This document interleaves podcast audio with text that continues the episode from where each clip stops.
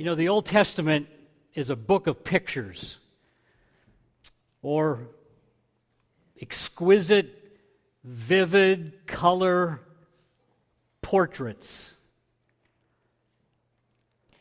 The whole Old Testament is a picture.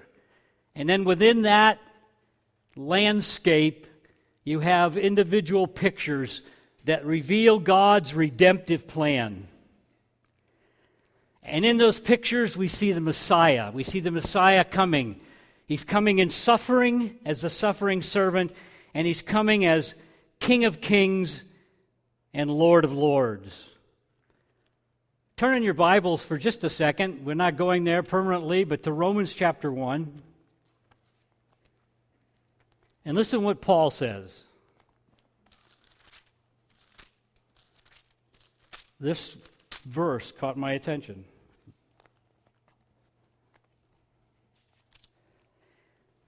Chapter 1, verse 1. Paul says, Paul, a servant of Christ Jesus, called to be an apostle, set apart for the gospel of God, which he promised beforehand through his prophets in the Holy Scriptures concerning his Son. So the gospel is in the Old Testament. The Old Testament has a picture of the gospel of God that God is initiating through his Son, and we see it in the Old Testament. That's why the Old Testament is so important to read and to to grasp and to understand because we, we have these pictures that are there, these, these photographs or this artwork of color that's displayed all over the Old Testament. And I want us to look at one of those pictures today. But first, I want to give you an illustration. In the Louvre in France is the picture, is the painting, I should say, be correct Keith would get on my case, is the painting of the Mona Lisa. Now, the Mona Lisa is only 30 inches by 21 inches. So, in the Louvre, they have these massive paintings, if you've seen those, massive artwork. You walk through the Louvre, you see all this beautiful, massive artwork, and then you come to the Mona Lisa, and it's just unimpressive. it's underimpressive, seemingly, compared to all the other paintings. But you know, the Mona Lisa, its value last year was $800 million. So you have this, at least in my perspective, who knows nothing about art, a fairly average, unimpressive painting compared to everything else that you see there that's worth $800 million. And one of the reasons it has the, its value, or the, one of the, the reason that its value initially skyrocketed was about 100 years ago when it was stolen. And when it was stolen, the picture of the Mona Lisa was painted all over newspapers across the world. So people finally, people knew what the Mona Lisa looked like. And they, they recovered it, and then its value started skyrocketing. And today, it's $800 million worth of a seemingly unimpressive painting. And there's a biblical picture today that I wanna, want us to see. It's an obscure painting. And most of the time, when we read it, we probably would just glance through it. And if you read commentaries on it, you will see that basically all that's given about these four verses is just that this is the history of it. This is what happened. This is what happened at that time. And that's it. But I think it is something more than that. I think it's a picture of immense value, of unusual kindness, of grace and mercy from someone whose name is anything but mercy and kindness and graciousness. Now, let me give you a little bit of history of Israel, which most of you know probably. After the reign of Solomon, Israel split in two. So here's a portrait of the past. Israel split in two. Israel and Judah, two kingdoms, northern kingdom, southern kingdom. And in the northern kingdom, every single king in the history of the northern kingdom was corrupt. And there was a phrase that dominated who these kings were. And it said this He did what was evil in the sight of the Lord. Every single king of the northern kingdom. And the northern kingdom spiraled down into obscurity and eventually was conquered by the Assyrians in 722 BC. Now, Judah was a little bit different, but not a lot different. They did have some kings in Judah, in the southern kingdom, that these were the words that described those kings. He did what was right in the eyes of the Lord. Instead of evil in the eyes of the Lord, he did what was right in the eyes of the Lord. But the majority of the kings of Judah were just as infamous, just as bad, just as horrible as the kings of the northern kingdom. And in 586, the Babylons came swooping in, the Babylonians came swooping in, and Jerusalem fell. They were hauled off to Babylon for 70 years of captivity. Now, there's one thing here that's really of internal importance to all of us, and we don't want to miss it. That through all the evil of these kings, through all the evil of history that preceded that, read the Judges. That is, you know, they did what was right in their own eyes, was the description during the time of the judges. Through all of that, even in their unfaithfulness, God remained faithful to his covenant. And here's why it's important to us. If God would not have remained faithful to his covenant, we would be eternally damned today and would not be sitting here. They were unfaithful. God made a promise in the garden I am going to crush, the, the, seed is going to crush the head of the serpent. And that promise has forever stood and will forever stand. We have that in, in uh, Hebrews chapter 6. God promises and God pledges and that promise and that pledge is unchangeable, the writer to the Hebrews says. And it's unchangeable because God cannot lie. Therefore, he is and he will be faithful to all his promises. Now, in these passages of the Kings, you see some famous names.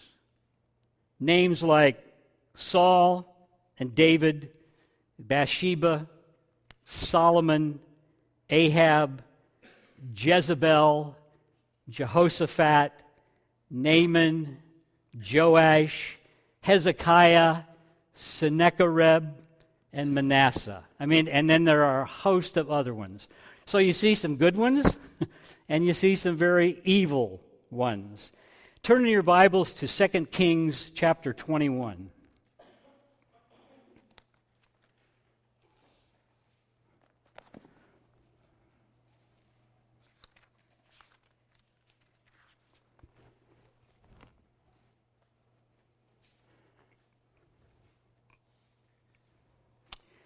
This is what it says about Manasseh, King Manasseh.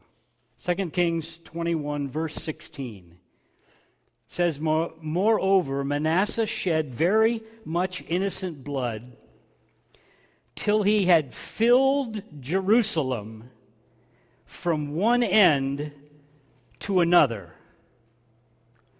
besides the sin that he made to Judah to sin so that they did what was evil in the sight of the Lord. The next king that follows is Joash. Joash was a reformer, and Joash did what was right in the eyes of the Lord. He restored the law, he restored the Passover.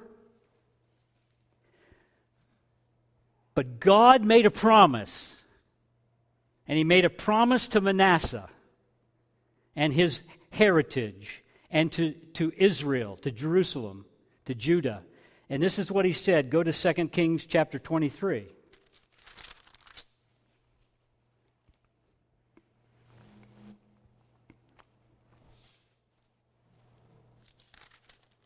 Verse 26.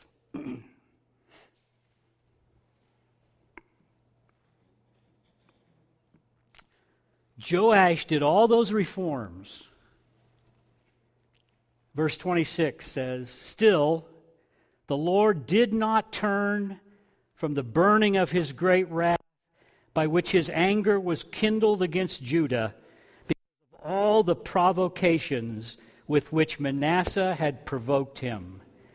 And the Lord said, I will remove Judah also out of my sight, as I have removed Israel, and I will cast off this city that I have chosen, Jerusalem, and the house of which I said, My name shall be there. God made a promise, and he kept his promise, even though Joash did what was right in the sight of the Lord. Now, also covering this landscape of God's plan, we have the prophets. We have Nathan and Elijah and Elisha and Isaiah and Jeremiah and Hosea and Amos and, and all the others. But there was one passage I want us to focus on today one I think is a jewel, obscure, not like my impression of the Mona Lisa, but it is obscure and something we would just kind of gloss over. So let's go to 2 Kings chapter 24, beginning with verse 8.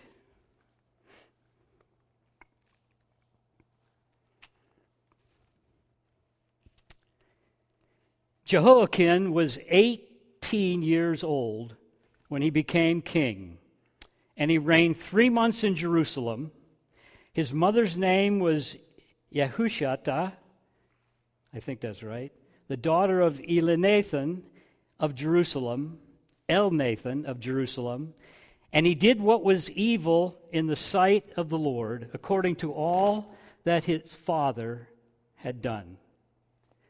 At that at the time, let me back up. Next verse. At that time, the servants of Nebuchadnezzar, king of Babylon, came up to Jerusalem, and the city was besieged. And Nebuchadnezzar, king of Babylon, came to the city while his servants were besieging it. And Jehoiakim, the king of Judah, gave himself up to the king of Babylon, himself and his mother and his servants and his officials and his palace officials.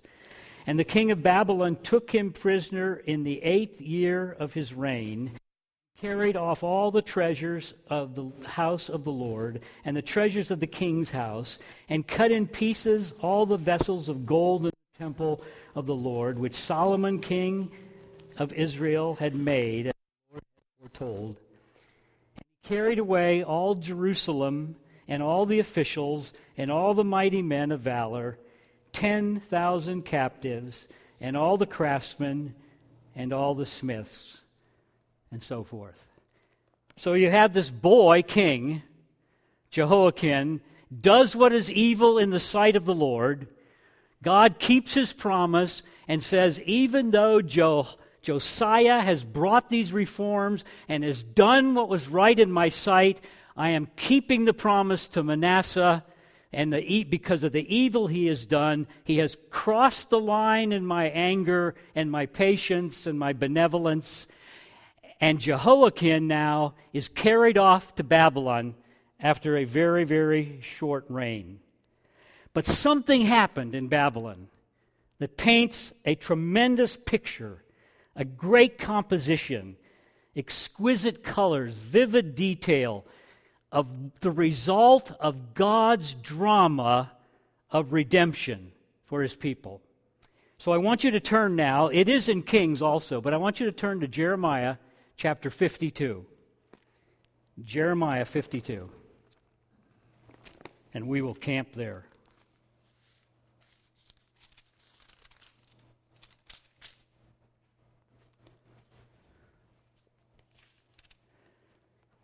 And let's read beginning with verse 31.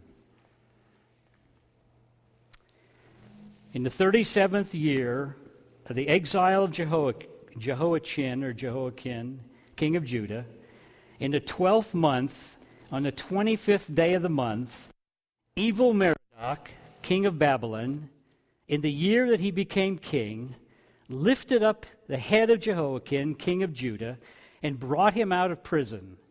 And he spoke kindly to him, and he gave him a seat above the seats of the kings who were with him in Babylon. And Jehoiakim put off his prison garments, and every day of his life he dined regularly at the king's table. And for his allowance, a regular allowance was given him by the king according to his daily need until the day of his death, as long as he lived. Now, evil Merodach, his name doesn't do justice he's, he's not evil in that sense. In fact, he's very compassionate here to King Jehoiakim. His name means son of Merodach or man of Merodach. And he was a successor to Nebuchadnezzar. What we have in these passages is a living portrait, I think, a living description of Christ the King and his redeeming releasing reign as King of Kings and Lord of Lords. Now, this is not a messianic passage, but it is a portrait of what Christ has done in our lives, what he has done as our substitute, and what he has done for us on the cross and the resurrection. And I want us to look at seven, seven beautiful colors that adorn the reign of King Jesus as is pictured here by Jeremiah the prophet and this release of Jehoiakim.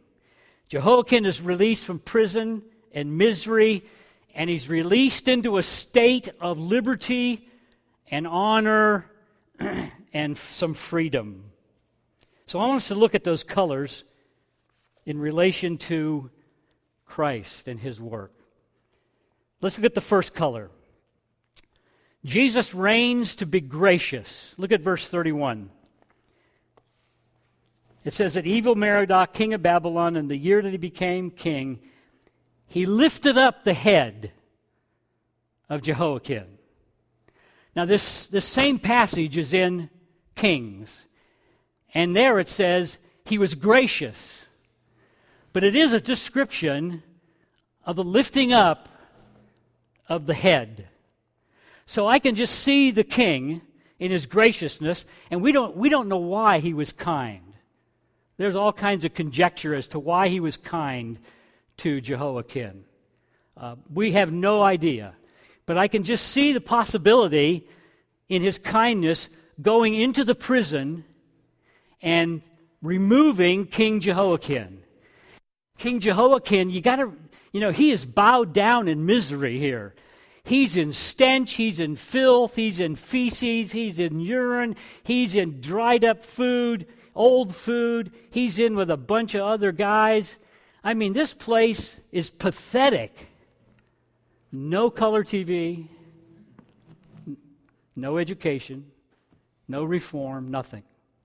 He is there wallowing as a prisoner, as a captive, as a slave of Babylon. And Merodach, King Merodach comes and he graciously lifts his head.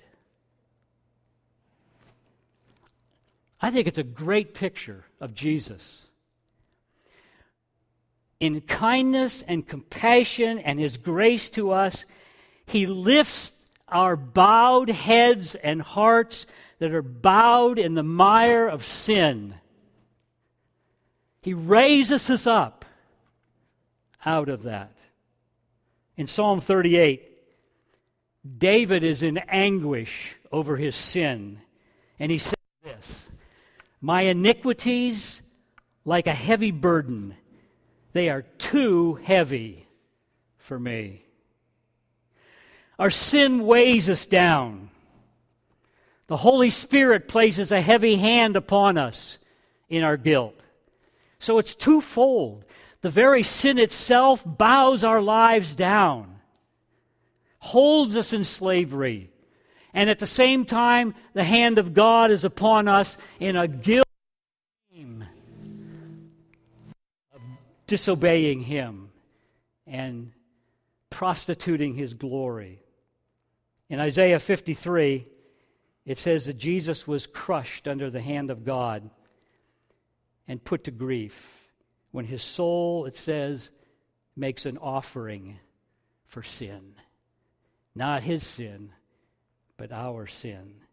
So, King Jesus, King of kings and Lord of lords forever, has taken the grief and the hand of God upon himself, and it crushed him.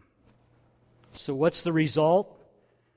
Psalm 3 3 says that the Lord is the lifter of my head. The Lord is the lifter of my head.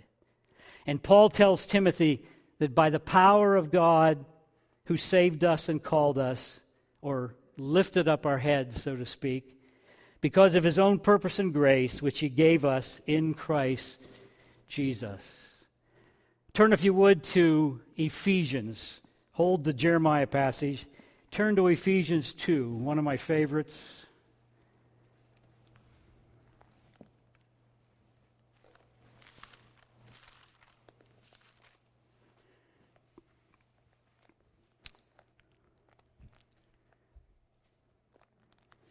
Verse 1 And you were dead in your trespasses and sins in which you once walked following the course of this world, following the prince of the power of the air, the spirit that is now at work in the sons of disobedience, among whom we all once lived in the passions of our flesh, carrying out the desires of the body and the mind, and were by nature children of wrath, like the rest of mankind. But God, being rich in mercy, because of the great love with which He loved us, even when we were dead in our trespasses, made us alive together with Christ. By grace you have been saved, and raised us up with him, and seated us with him in the heavenly places in Christ Jesus, so that in the coming ages he might show the immeasurable riches of his grace and kindness toward us in Christ Jesus. And then the famous passage, For by grace you have been saved through faith, and that not of yourselves. It is a gift of God. So Jesus comes to the prison of our sin. He lifts up our head in His grace and His mercy, and He sets our feet on the, on the rock to stay. The second color, I think, in this portrait is the color that Jesus reigns to release us from our prison of sin. Look at verse 31. It says that he, er, evil Merodach lifted up the head of Jehoiakim and he brought him out of prison, out of the stench, out of the filth, out of the feces, out of all that was happening in prison. Yesterday, I showed a film uh, at the jail to some of the prisoners. It's, it's a film about Angola prison. And one section of the prison, some of the prisoners uh, are incarcerated for 23 hours a day. So they get, they get out of the cell one hour a day. And in that section of the prison, prisoners will take feces and they will throw it across the aisle to other prisoners, throw it at them. And there will be this battle, and it'll go on for days of feces throwing at each other. So Jeho- Jehoiakim, by the kindness of evil Merodach, is released, and he's brought out of that filth of prison. Jesus said in John 8, Truly, truly, I say to you, everyone who commits sin is a slave to sin. And then he says, So if the Son sets you free, you will be free indeed. Isaiah 61 says, referring to the Messiah, it says this The Spirit of the Lord God is upon me to proclaim liberty to the captives. And then I like this and the opening of the prison to those who are bound. So Jehoiakim is set free now out of this. Christ sets us free out of this prison and being bound by the slavery of sin. And he brings us into the house of the Lord. And it is forever and ever and ever. The third color, I think, in this portrait is that Jesus reigns to speak words of kindness to our souls. Look at verse 32. And he, evil Merodach, spoke kindly to him. I, d- I doubt that that was the nature of a conquering king to speak kindly to someone. Because they would take their prisoners and they parade them down the streets in victory and triumph. But evil Merodach comes and he speaks kindly. So, words of kindness, tone of voice of kindness. When Jesus speaks in John, for example, in the Gospel of John, he speaks using a lot of the I am phrases. When God said to Moses, I am who I am, Jesus is referring to that. He's, he's showing that he is God when he speaks those I am phrases.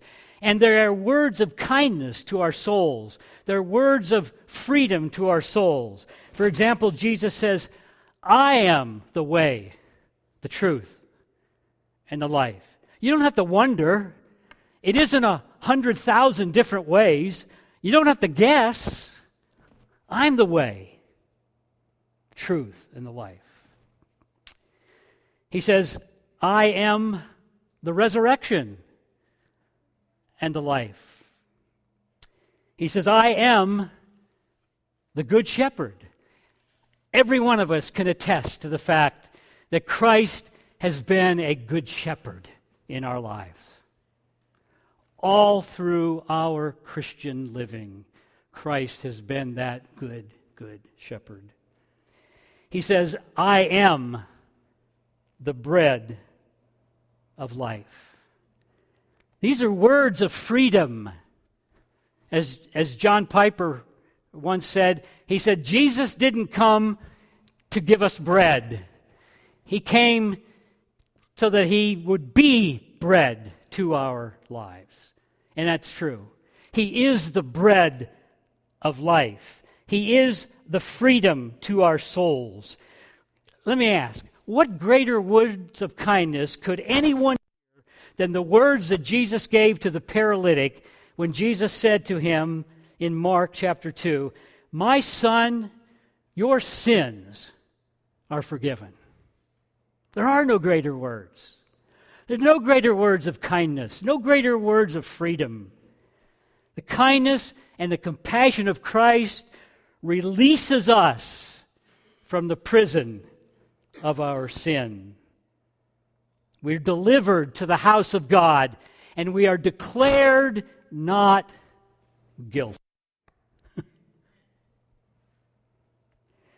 the fourth color, I think, is that Jesus reigns to make us a kingdom.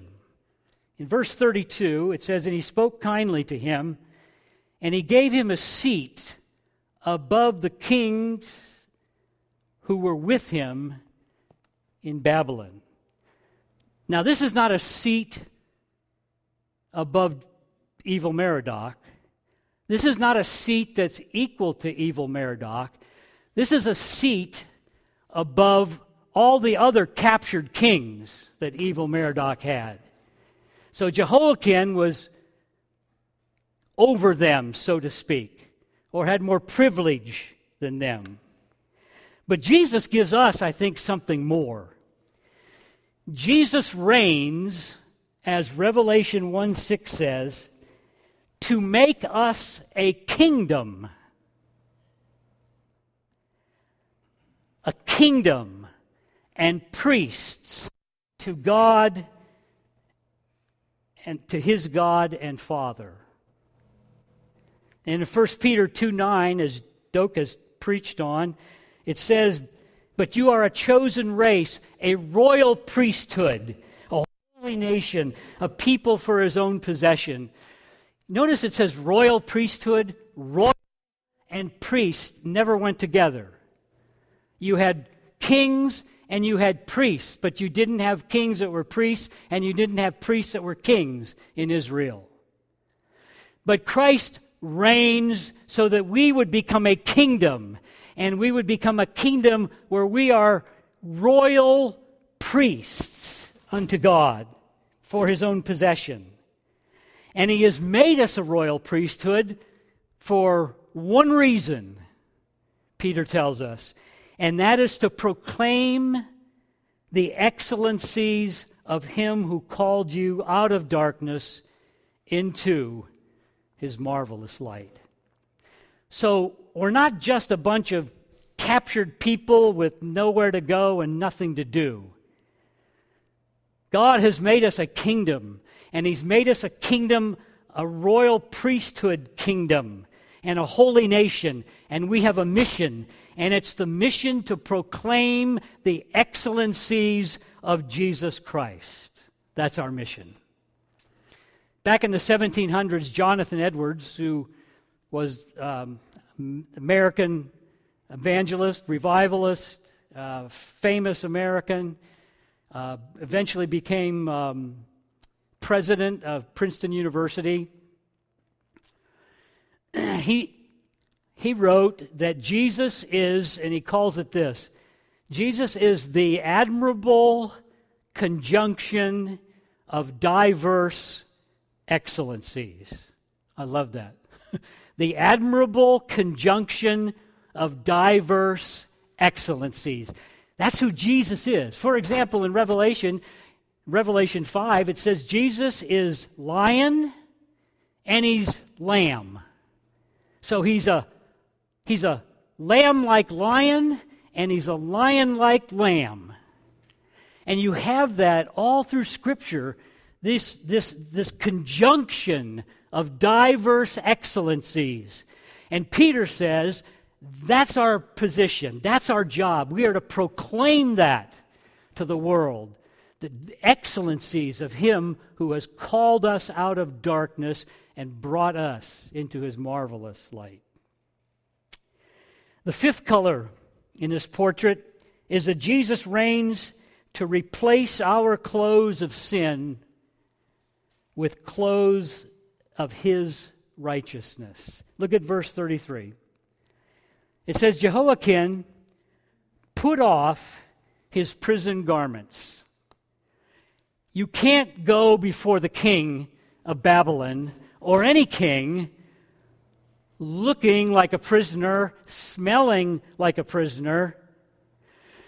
So not only did he take off his prison garments, he had to put on some other garments. Otherwise, he couldn't dine in the king's presence. He couldn't come into the king's presence. You remember in the book of Esther? When, when she had to, she, she, she was in waiting to be the king's wife, and the, the waiting was 12 months, had to be, they had to prepare her just so she could go into the king's presence.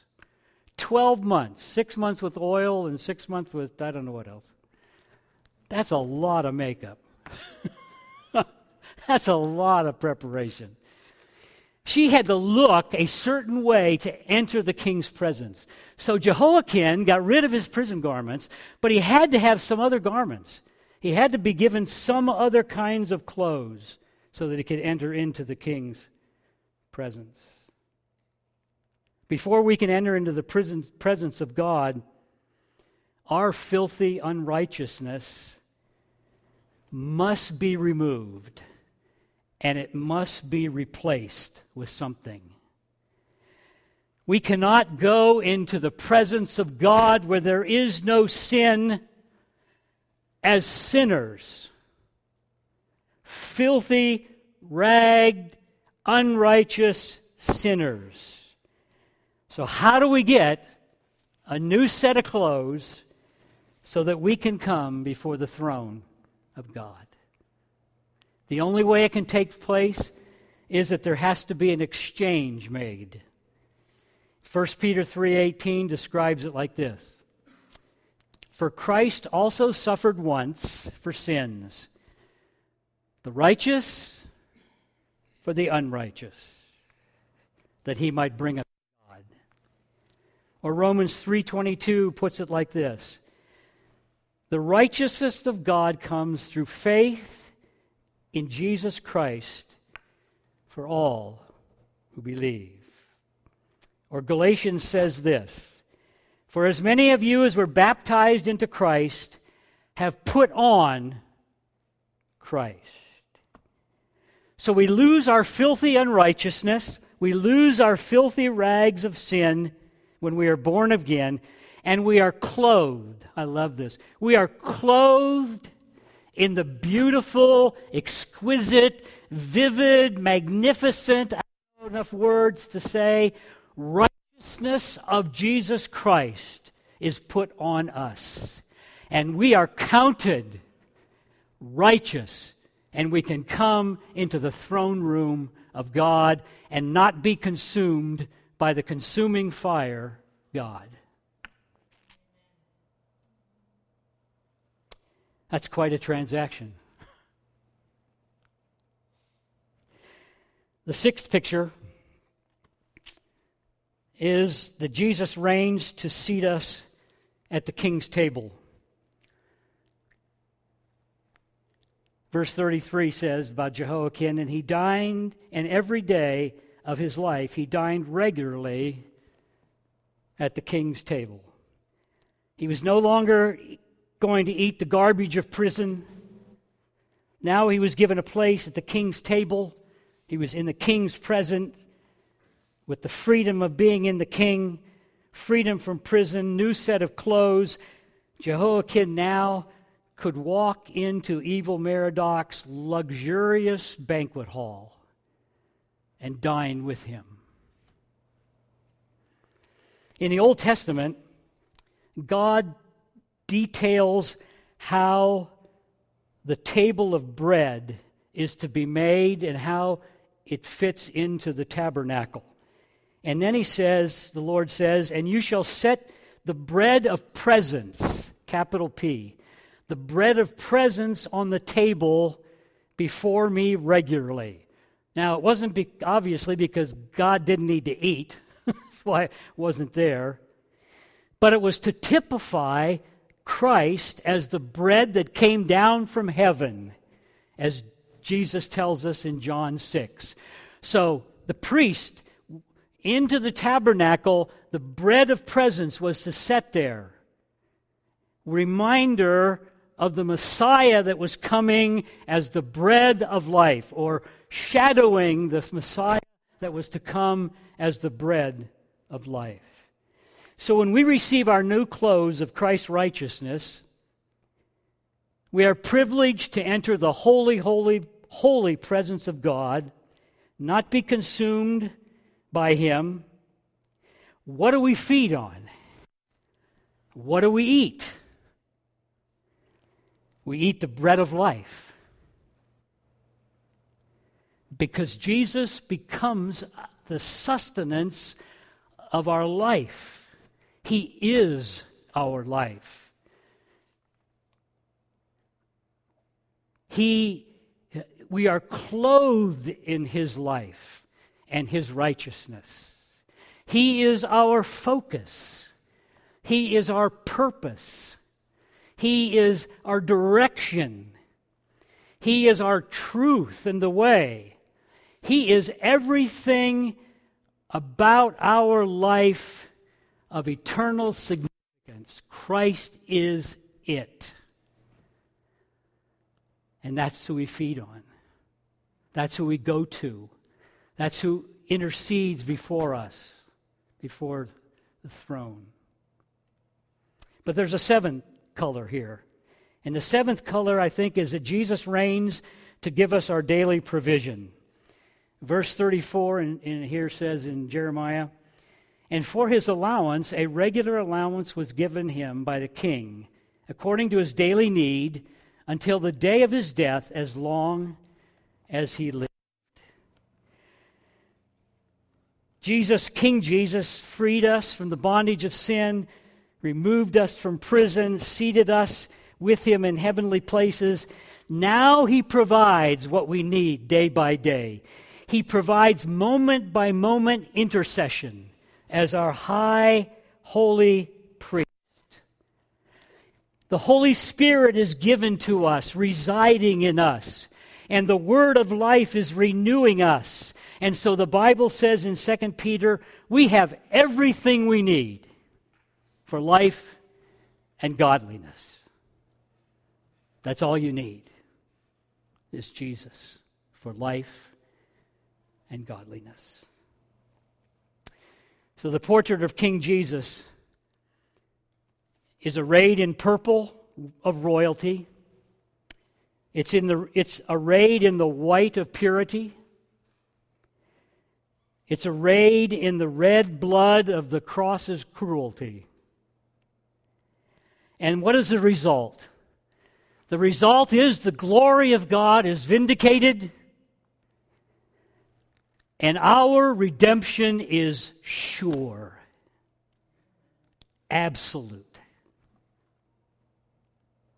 So Jesus lifts up our bowed lives and he redeems us. He delivers us from error to truth. He brings us from darkness to light. He takes us from death to life. He takes us from being enemies to, of God to becoming children adopted into his family. He takes us from sin to righteousness. So we are free we are released and we are brought into the king's presence at his table. That's what communion is all about. Taking the bread and the juice and being in the king's presence. Let's pray.